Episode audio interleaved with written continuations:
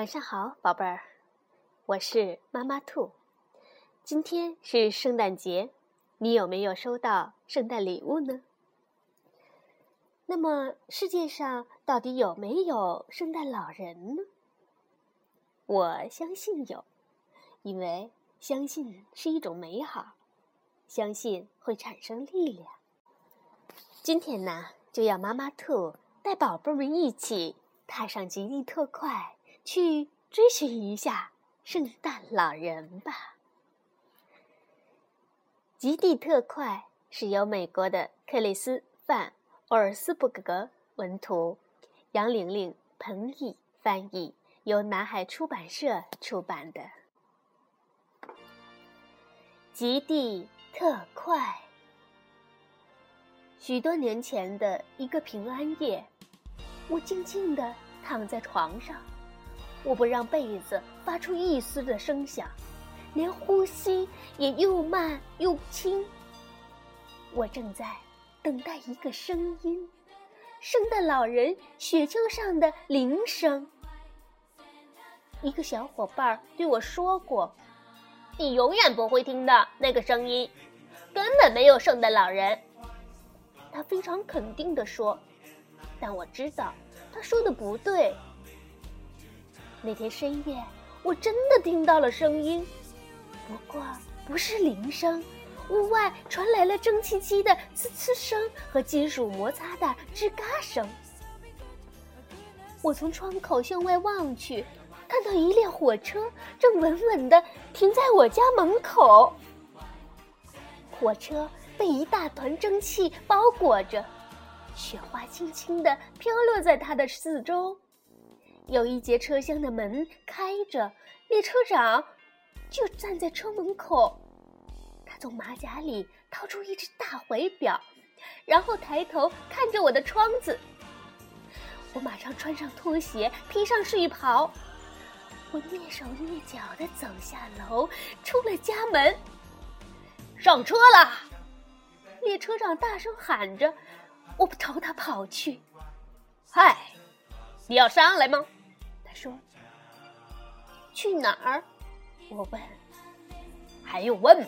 当然是去北极了。”他回答说。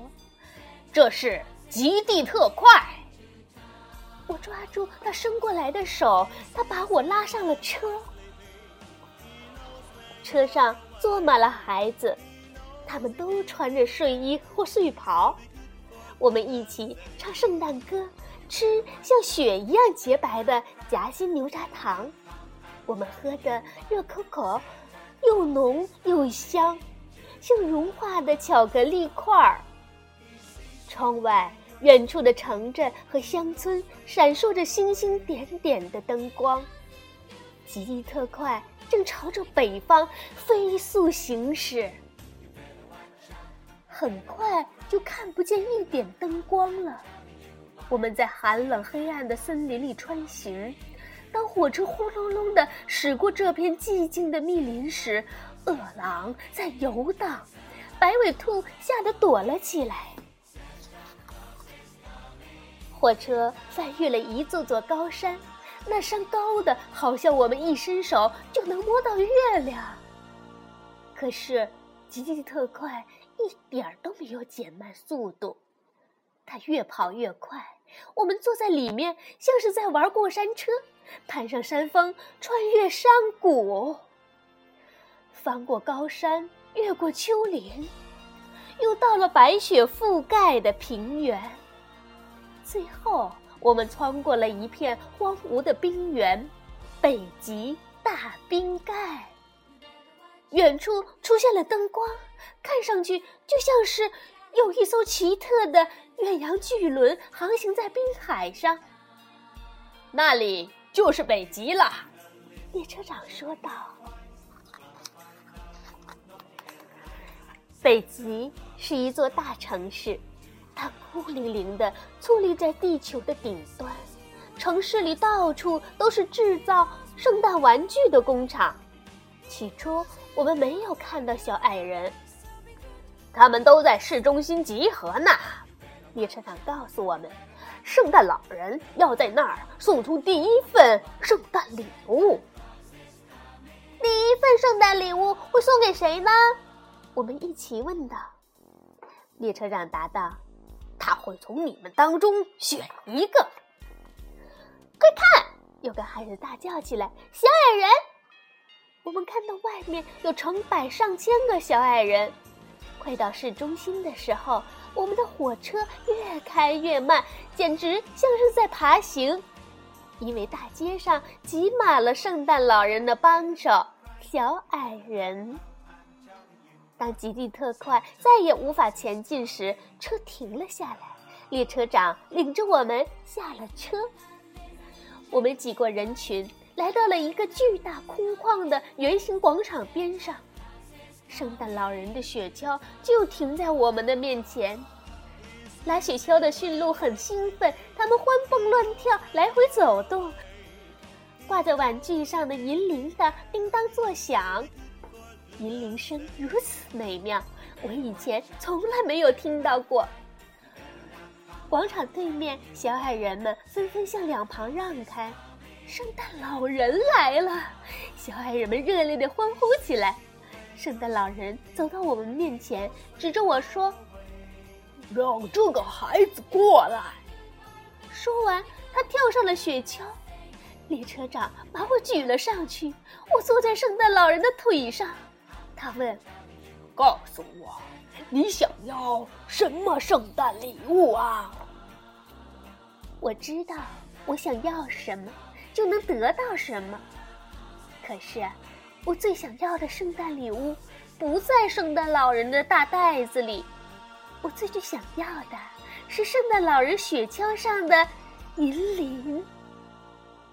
我说出我的愿望后，圣诞老人笑了，他拥抱了我一下，让小矮人从一只驯鹿的玩具上剪下一个银铃。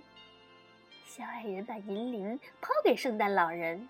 圣诞老人站起来，把银铃高高的举过头顶，大声说：“第一份圣诞礼物！”小矮人们又齐声欢呼起来。